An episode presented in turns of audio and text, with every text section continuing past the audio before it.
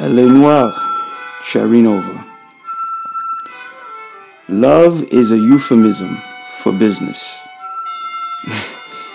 Every time I say that, somebody looks uncomfortable.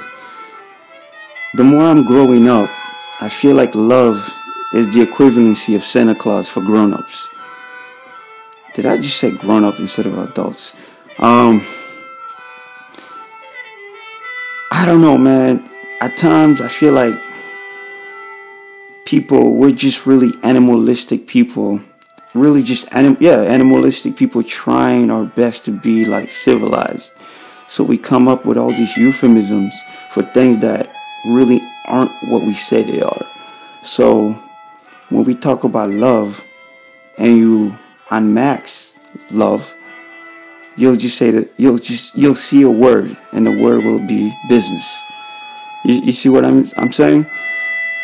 Love, I, I don't think it exists, man. I think that again, it's the Santa Claus of adulthood, you know? And the ones that are miserable are the truth seekers, like myself. You know, we are the one out trying to find out if Santa really exists. And we're like, shit, it doesn't. It was just my mom under the goddamn trees. Um,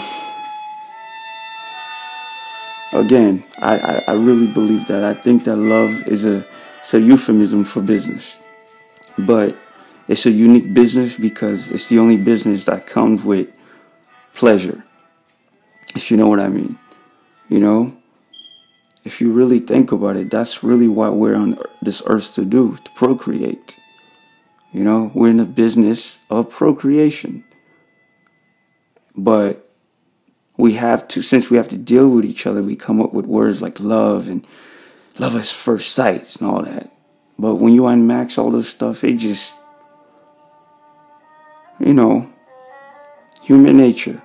It's us going back to our original selves. Um, so yeah, love is, is a euphemism for business. It doesn't have to be a bad thing. It's just just reality. And there's some freedom in that.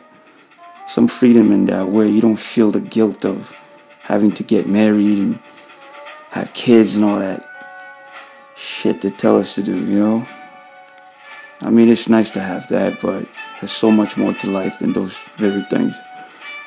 So, Cherry Nova, Elle Noire.